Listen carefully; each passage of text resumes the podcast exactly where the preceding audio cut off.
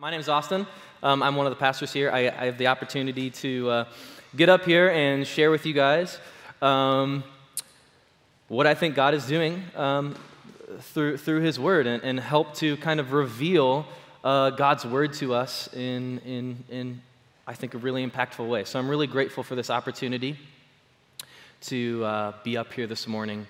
Um, yeah, I don't... I don't take it lightly. Uh, so we're gonna we're gonna we're gonna just dive on in, and I wanna I wanna start off with a question this morning.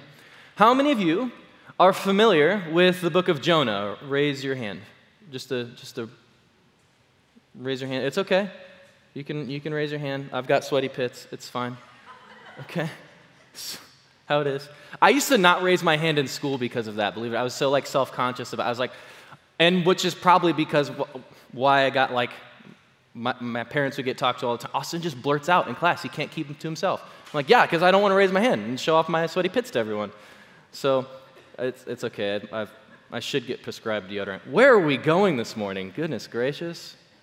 Hello. All right, so a lot of you, a lot of you have heard of the book of Jonah, right? Um, and because I saw a lot of hands raised, I, I only saw maybe a few uh, that weren't. Um, I think this is a problem. I think this is a problem.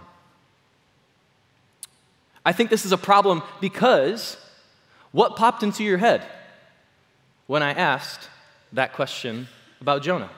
What popped into your head? A man running. Oh, that's a different one. Okay.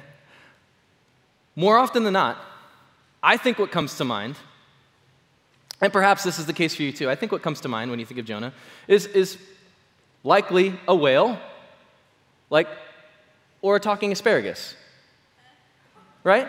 If you if you grew up watching VeggieTales, I don't know if you did or not, okay? But likely a whale or a fish or a talking asparagus, right? And I think this is because many of us know about Jonah, or the story of Jonah, through what kinds of stories? Through, through children's stories, through children's books.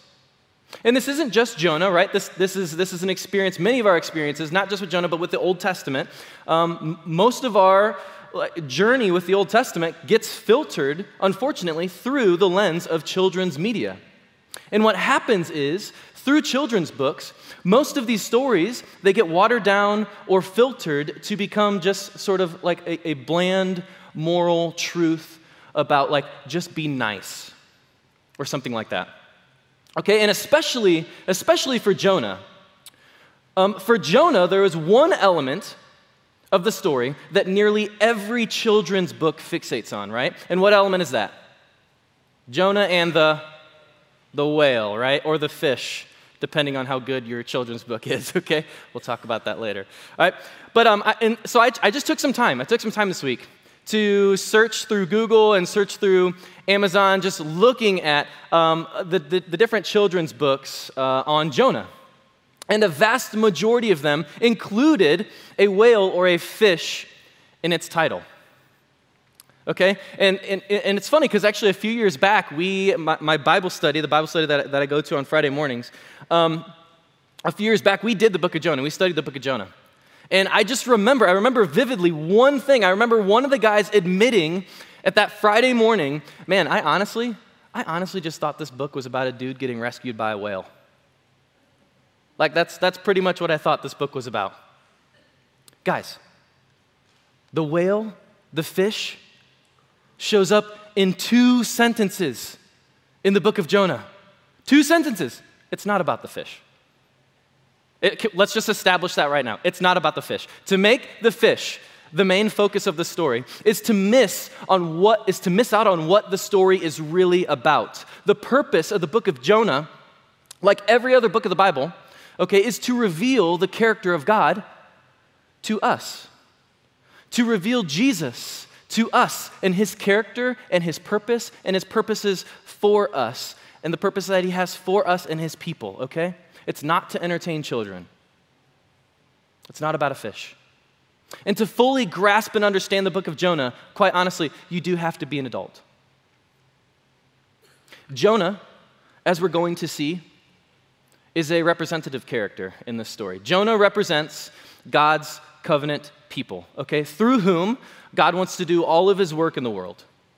Okay, God's covenant people. And what the book of Jonah does is the book just exposes all of the horrible, flawed things about Jonah. Because Jonah is not a good guy. I don't know if you knew that. Like, Jonah is not a good guy. Unlike the hero that, that like, Jonah's depicted as in all of, like, your children's stories, like, Jonah is actually a bad dude. He's a bad dude. And it's really easy to read this book and think to ourselves, Jonah, my guy, what are you doing? You're a fool. You idiot. Why would you do that? Just, just do what God says, Jonah. If you would just listen, Jonah, if you would just... Oh, wait. Hold on a second. Hold up. This is about me. This is about me. And what you begin to realize is that reading the book of Jonah is like looking into a mirror. It's like holding up a mirror. This story isn't aimed at Jonah. It's aimed at us. The story is aimed at exposing the worst tendencies that tend to form inside of God's people.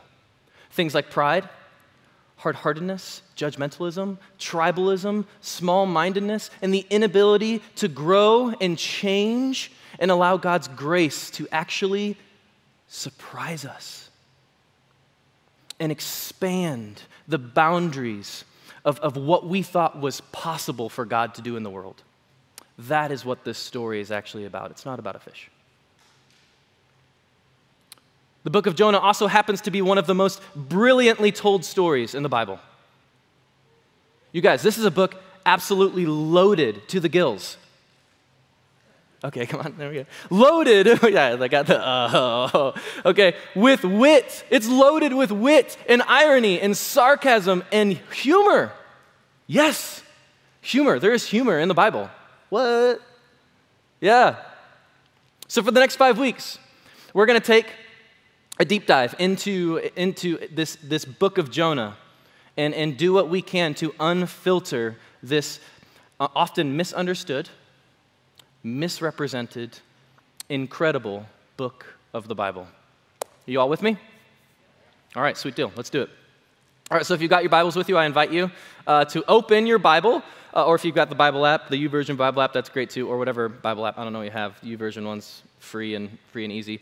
Um, so open up to Jonah, and uh, I'll be fully transparent with you guys. We're not really gonna, we're not going to get that far into the story today, um, partially because most books of the Bible, chapter one is not the beginning of the story. Jonah one is like chapter one in a in a book halfway through a series of books. Does that make sense? It's sort of like if you were to watch season one of a, of a, of a T V sh- of a T V series of a show and like skip ahead to season three. You might know like some of what's going on. You might know some of the characters, but there's likely going to be a lot that you misunderstand or just don't understand altogether because you're missing half of the story. So before we really get going in the book of Jonah today, we need to get caught up. Because there's a lot of the story that we're just already supposed to know in order to fully grasp what is going on, in order to fully grasp what the storyteller is trying to tell us in this book of, in this book of Jonah. Okay? So we're not really going to go much further than the first uh, few verses of Jonah. And, or, and this is in order to just set the scene moving forward. All right? To get caught up in the story, set the scene moving forward, and then we'll just kind of, we'll, we'll, we'll go from there. All right? So, um... Right uh, from the start here, we're going to start off with, uh, with, with Jonah one, okay? So let's move in here. We got it up here? Jonah one. There we go. The word of the Lord came to Jonah, son of Amittai. So right from the start here, we should know something about Jonah, okay? We should know what kind of book this is right from this verse, okay? Because what kind, what kind of book this is starts just like this, okay? Every book of the prophets starts with a word of the Lord or a vision of the Lord came to someone, okay? Came to a prophet. Prophets are God's appointed messengers, okay? Prophets are God's appointed messengers. They're not fortune tellers, all right? That's not what a prophet is. Prophets, they, they sometimes look into the future and discern what, God's, uh, what God will be doing in light of his character at the time. But for the most part, their job is just to speak on God's behalf and share God's perspective on something that's going on, okay? That's what a prophet does. The word of the Lord comes to Jonah, son of Amittai. The word of the Lord comes to prophets. If you were to go to like the next uh, book in the Bible, right after Jonah, it's the book of Micah, okay?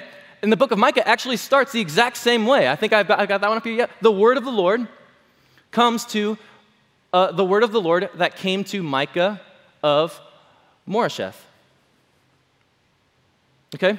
It actually starts the exact same way as Jonah. And Jonah starts the exact same way as these other books of the prophets. And all these other books of the prophets are very similar. And what follows is that it is a collection of their prophetic words to Israel. Right? We said a prophet is God's messenger. So these books of the prophets are God's prophetic word to his people. Okay? To Israel. So when we read this, the word of the Lord came to Jonah, right away we should be thinking, oh, okay, all right, I know what kind of book this is. This is a book of prophecy. This is a book of prophecy, right? Am I right? I'm wrong. I am wrong. If I think that I'm about to read a collection of Jonah's prophetic word, I'm wrong, because that's not at all what the book of Jonah is. Rather, the book of Jonah is actually a story about a prophet. And the very first sentences of this book throws you off from what kind of book this actually is. Because unlike the other books of the prophets, okay, which is God's word to his people through a prophet, the book of Jonah is God's word to his people through a story about a prophet. In this case, if you want to understand God's word to his people, you've got to read and reread and think about the message of this story. Not of Jonah's prophetic words. There is none in this book. It's Jonah's story. And this story is unlike any other book in the Bible. It's unlike any other story in the Bible, for that matter. Okay? It's unlike any other book of the prophets. We know that. Okay, right off the bat, we know that, okay? But it's unlike any other story in the Bible in the sense that this book reads a lot like if you were to smash a comic book and an S N L skit together, right? That's what this book is like. The book of Jonah is a form of satire. So think S N L, think an S N L skit, okay? This book takes a real historical character from the Bible and puts them in just the most, into the most just ridiculous scenario possible. Okay, and the goal of satire is not only to critique the characters themselves, but also to get you, the reader, okay, to, to critique them as well. And to get you to laugh at the same time, okay? To kind of get you to giggle at something, to chuckle at something. So in the book of Jonah, you've got this religious prophet, right? This, this religious man of God, okay? He's supposed to be God's messenger to, to out into the world, okay? And Jonah is actually the most hard-hearted, hateful person in the entire story. What? That seems backwards, right? That seems totally like uncharacteristic, like with what all the other prophets are supposed to be doing, okay? And then you've got these like heathen pagan sailors in the book of Jonah and these big bad Ninevites, okay, who are just the most oppressive people that the world has ever known up to this point. And these people have like paper thin consciousness, consciences, okay? And they turn just out, out on a, like almost out on a whim. They hear a five-word sermon from Jonah, and all of a sudden they repent, and they turn, and they worship Yahweh. Even the cow, you guys, even the cows repent. We'll get there later. Even the cows repent in Nineveh, in the book of Jonah. Even the cows. So it's like this satire S N L skit sort of feature to it. That's kind of how it reads. And so as we read through this book, okay, we're, I, I, have a, I have a slide up. Okay, as we read through this book, I put this emoji up here because because I think there's there's something important to the the ancient readers. They would have been reading this and, and they would have read Jonah, son of Amittai, and they kind of they kind of would have chuckled a little bit. So whenever you see this, I want to hear you guys just give me your best like fake laugh. Like if you were at an S N L night and like it says applause and it says laughter, this means laughter. Okay, ready? One, two, three. that, yeah, there we go.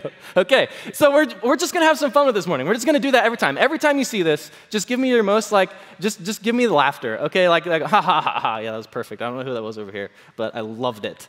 All right, so that's sort of just going to help us gonna kind of get into this, all right? So whenever you see that, um, you're going you're gonna laugh. The other feature, right, in this book uh, is, is just this over-the-top comic book style um, where everything, everything about this book and everything in the book is just crazy and extreme and wonky. Okay? Everything.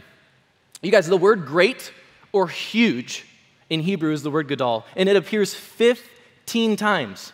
fifteen times in this short, like, four-page, two-page story, whatever your Bible is like. In this short four-chapter story, the word great or huge appears fifteen times. Everything is huge in the book of Jonah. The storm is huge. The ship is huge. The fish is huge. The city of Nineveh is huge. The city of Nineveh is so huge that it takes Jonah three days to walk through it. And, like, this would be one of those moments where you would kind of be like, ha, ha, ha, because, like, there was no city. There was no city back then that would take you three days to walk through it, okay? It's just this ridiculous thing. Now, the city of Nineveh was like probably the, the, the largest city of the time, one of the greatest cities of the time, okay? But it was not even close to being three days big of a journey to walk through, okay? Jonah is hugely happy in the story, and he's hugely afraid. He's like a maniac who's like su- who gets like suicidal over a plant, for goodness sakes, okay? He's a crazy person who needs to go see like an ancient therapist. All right? That's essentially like this, this Jonah prophet that we're reading about, okay? You get the point. This book's over the top. It's extreme, okay? And that's exactly what the author wants. They're trying to rope you in. They're trying to immerse you and get you to be like, look at this, what, this Jonah guy. Look at what he's doing. How ridiculous is he? He's so stupid, like he's an idiot. And then you finish this story, and, and you're like, oh, oh, wait. That's me. Dang it. And that's that's the purpose of this book. It's like a grenade that's just being lobbed to God's people in love and in compassion, I promise you, in order to help us wake up to the worst tendencies that have always been at play inside of God's people. That is the book of Jonah. So back to verse one. Now we've, we're kind of laying, laying the, the foundation here. Back to verse one. Now the word of the Lord came to Jonah, son of Amittai.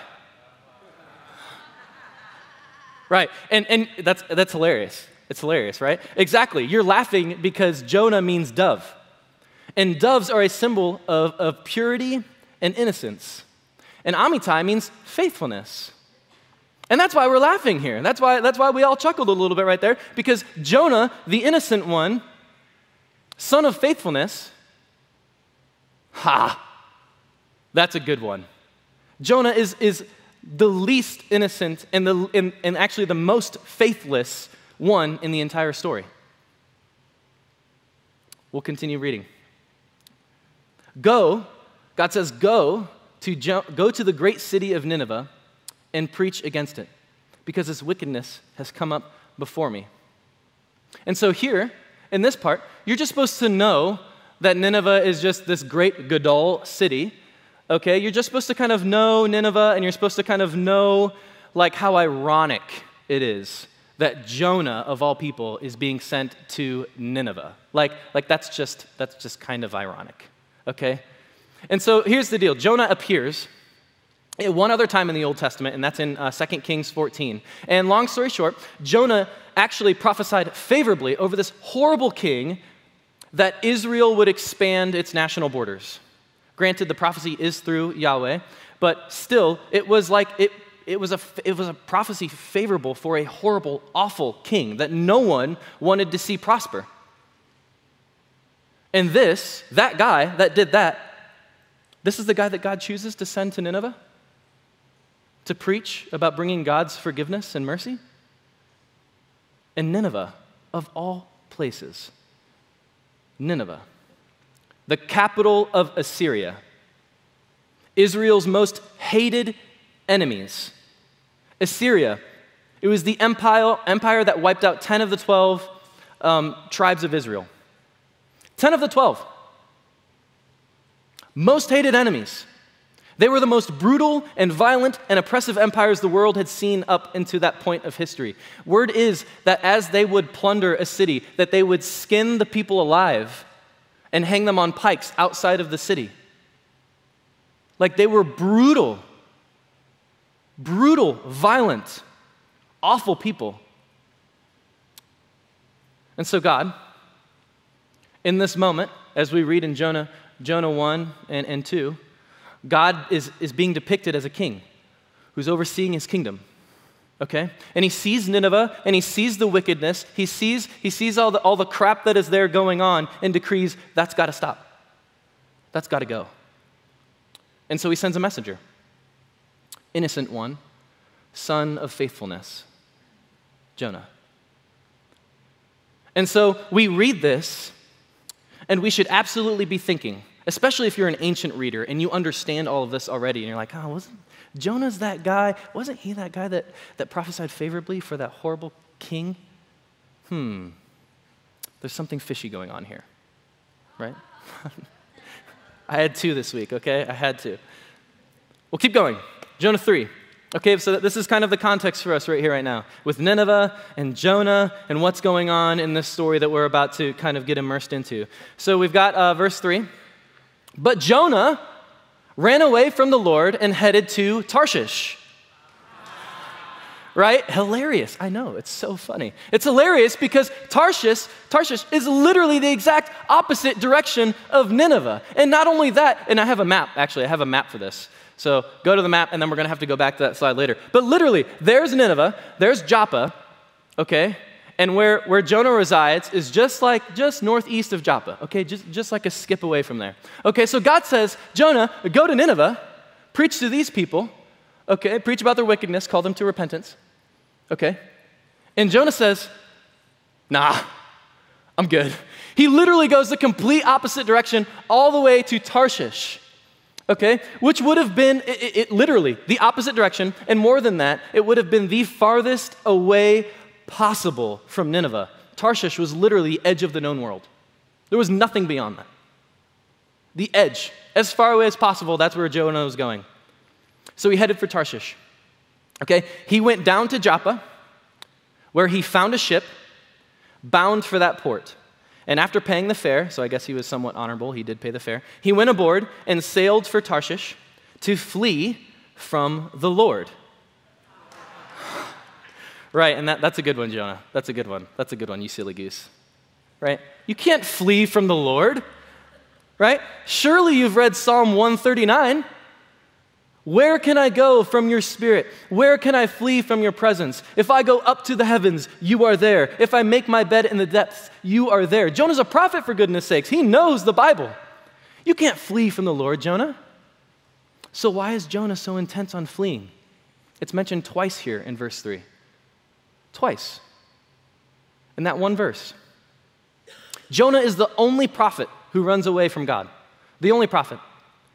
There's something inside of his heart and his mind that has just scrambled his view of reality. Right? He's supposed to be this upstanding religious man of God, or so we think, but he's actually the one running the furthest away from God. Why? Well, like I said, Nineveh is in the habit of skinning people alive when it conquers a city, and he's being asked to go march into the capital of that city, of that empire, and preach against it, okay? This would be like parachuting into Berlin during World War Two with like a sign and like a bullhorn that says like, down with the Third Reich. Bad idea, right? Like, that's, that's not gonna go over very well for Jonah, okay? You're, you, or, or anyone who, who did that for that matter, like you're, you're going to die. Okay? You wouldn't do that. And so we think, well, that, duh, that's why he's fleeing. He doesn't want to get skinned alive. He's scared. Who wouldn't be? I wouldn't, I don't want to get skinned alive. He doesn't want to get skinned alive. All right? That makes sense. But that's not actually why. Turn with me to chapter four. I kind of lied to you, I guess, a little bit. Um, but we're not going to dive into any, any more of this. Turn with me to chapter four. So in chapter three, Jonah preaches this five-word sermon in Hebrew, all right? And the city and the king and the cows repent, okay? But to Jonah, the fact that the, Ninevite, that the Ninevites, okay, would experience forgiveness and mercy and grace, this seemed very wrong, And he became angry. He became angry at the success of his own preaching, I guess, okay? He prayed to the Lord. You can just see it. Isn't this what I said, Lord? Isn't this what I said when I was still at home? This is why I wanted to flee with haste to Tarshish. I knew, God, I knew that you are gracious and compassionate, slow to anger, abounding in love, a God who relents from sending calamity. Now take, Lord, take away my life, for it is better me to die. It's better for me to die than to live. Innocent one, son of faithfulness. Ha ha ha. Why did he run? It tells you exactly why. He wasn't scared. He knew that God would forgive them, the Ninevites. He knew that somehow God would find a way to bring his grace, bring his mercy to his enemies. And he did not want a happy ending for his enemies. He didn't want a happy ending. So what's going on here, friends? What's going on here is Jonah. Jonah has a plan for his life. He has a wonderful vision for his life and how his prophetic career is going to go, and it does not include Nineveh, or going to Nineveh, for that matter. He does not want to be the prophet that assists in bringing the redemption to his worst enemies. That's just not in his plan. This is at the root of what's happening inside of Jonah's heart. He knows perfectly well. He knows perfectly well that Yahweh loves to show mercy. That, Yahweh, that Yahweh, that God loves to forgive. But that just does not fit into his vision of what his life is all about. No thanks, God. One-way ticket to Tarshish, Tarshish, please. And so really how the book of Jonah begins is with a really profound exploration of the nature of disobedience. And I think the word obedience has grown um, into something that has a negative connotation in our, in our culture. And I think it continues to do so, especially when it comes to God. Right? Here we go again. The big man upstairs, okay? Bossing people around again. What's new? He sure loves to do that, right? Don't do this. Don't do that. And perhaps this is because of how our own parents treated obedience and how they talked about parent obedience. And then they were the ones to then teach us oftentimes about God. And it would just make sense that then that would get reflected onto the big man upstairs.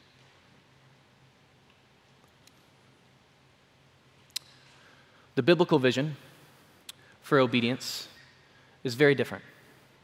It's not about do's and don'ts. It's about an opportunity to partner with God and bring about his kingdom here. Could God have just appeared like with thunder and fire in Nineveh, like he did on Mount Sinai, and just get the job done? Could he have done that? The, the answer is yes. He totally could have done that. Like, he's God. Totally could have just appeared with thunder and fire and just be like, yep, Ninevites, hey, repent, or like, um, or fire. You choose. Could he have done that? Yes, he absolutely could have, but he didn't.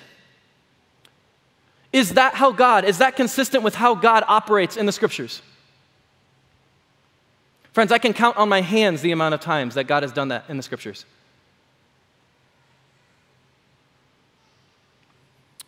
God chooses to work through his people. He wants to partner with us from page one of the Bible to the end. He invites us to do so, just like he did Jonah. And Jonah, Jonah has this plan for his life. He has this vision of the good life. And God then invites him to something that is so much bigger, so much greater, and so much more beautiful than anything that he could possibly imagine. And what it boils down to, okay, is the biblical version of obedience is that we have our own vision of the good life, and we have God's vision of what it means to live. And, and then Jesus enters the picture, and he's like, follow me. There's a whole bunch of things that you've been doing up to this point in your life. I know that. I'm aware of that. And you think that those things are bringing you life, but they're actually not bringing you life at all. Actually, quite the opposite. And, and I think you're aware of that. And I think these first few verses here in Jonah reveal a profound but sad irony for us today. And that is that it can be very easy for us to think that just because we say we're a Christian and that we, we go to church, that we're doing pretty good. But then there's this very, but oftentimes there's this very clear glaring. And that is good. That is a good thing, friends. I'm not denying that. That's not what I'm saying up here. But oftentimes we're doing those things, and then there is this very clear glaring, okay, area of our lives where we know, we know that we are being called to grow. We know that we are being called to change. And for some reason, we're just able to like compartmentalize that and just say, yeah, I, I know, I know that's a part of my life, Jesus. I, I, I get that, I get that. But, but, but, at least, but at least I'm here on, on Sundays. At least I take the, the time to do this. Right? That's, that's totally how we operate. Like Jonah, we have this vision of our life that is being challenged. And more often than not, we are booking it to Tarshish. Because the plan that God has for us and what it entails, we don't, we don't like. It goes against the plan or the vision that we have for the good life. Ophie, my daughter, she's... um. She's twenty-one months. twenty-one months now. Wow, that's crazy. twenty-one. So almost, almost two years old. She's a little firecracker. Let me tell you. Okay? And if you can remember this stage, if you have kids or if you have kids around this stage, right? They, they, um, they like to do what they want. Right? And Ophie's at this stage where, where she just pretty much runs everywhere she goes. Okay? It's, it's really funny, just the sound of it. Okay? She's got this little meat feet that just flap all along the floor. Okay, wherever she's running. You know, or we'll be out on a walk, and, and she just runs everywhere she goes. And, and we'll be on a walk, or we'll be somewhere in the house, and she sees something. She sees something that's bright and shiny. Ooh, that's good. Or we'll be on a walk, and she'll, she'll see some girls playing across the street, the street, or a dog. She loves dogs. Oh, my goodness, loves dogs. Okay, and she'll see a dog. I want to pet that dog. And so what does she do? She runs. She runs as fast as she can. She's trying to pet that dog. And then Morgan and I, knowing like, holy cow, like that's, that's the street she's about to cross. We're over here. We're, we're, so we get in the moment. Our goal at this stage in life is just, just to get Ophie to stop. Right? We just want her to stop. Like, hold on, hold on. Just stop. I want her, I want her to pet that dog more than anybody else. I want her to go play with those friends more than anybody else. I want her to experience the good life more than anyone else. But in that moment, when I am telling her to stop, when I am telling her, hey, you need to wait, hold on, you need to turn around, hold up, wait for me, okay, to her, I am ruining her party, right? She has a vision of the good life, and it involves going and petting that dog, and, that, and, and I am contradicting that in the moment. Because I know, I know that if she crosses that street and there's a car there, done. And there's a car going, done. Over.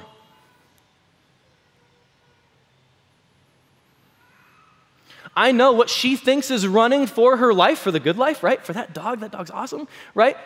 I know, I can see that it's actually quite the opposite, potentially.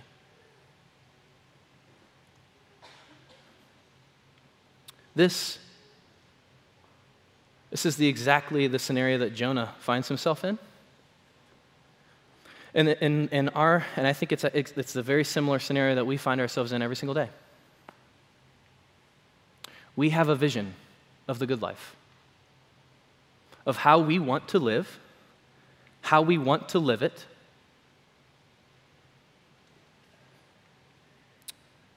And sometimes God calls us in a different direction. God calls us to a different path. And I can't think of a better example of this story um, th- than what we find in the gospel, than what we find literally in the news that is Jesus Christ living like we never could or can, living a perfect life as a perfect human, and then dying, bearing the cross,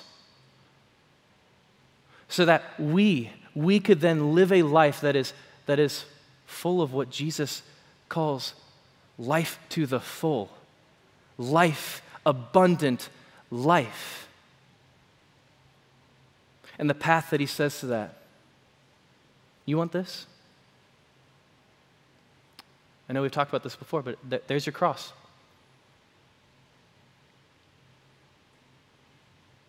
So often, these competing visions of our life live in competition with one another every day. Sometimes it's more drastic. Other times it's not. And there are areas of our lives that we just don't want to take Jesus to. That's my question for you today and this week as we begin this, this story of Jonah. Where in your life are you refusing to take Jesus? Are you refusing to bring God with you? Where is that? And can I just encourage you to accept the invitation? To just take one step on that path to Nineveh and see what happens.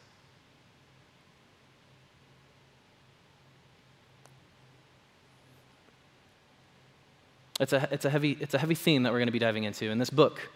Um, It, it gets, sadly, gets uh, gets written into a children's story. But this book is really kind of like a punch in the gut. So if you like the pain, I invite you back next week as we dive more into what this story reveals to us about God's character, not only for us, but our enemies too, and how we live our lives, and the importance of that process of partnering God. Can I pray with you all this morning? The band, you can come up now too as I pray.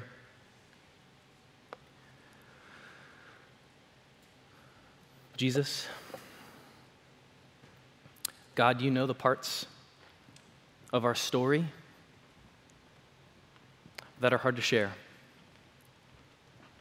that are hard to talk about. Jesus, the places that are hard to go.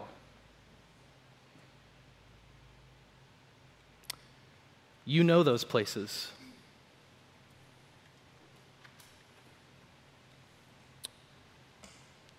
God, I pray this week as we meditate on just this, this book of Jonah, I pray, Lord, that we would be just um, more aware of your presence in our lives. It's already there. God, we know you're, you're aware. You're everywhere around us.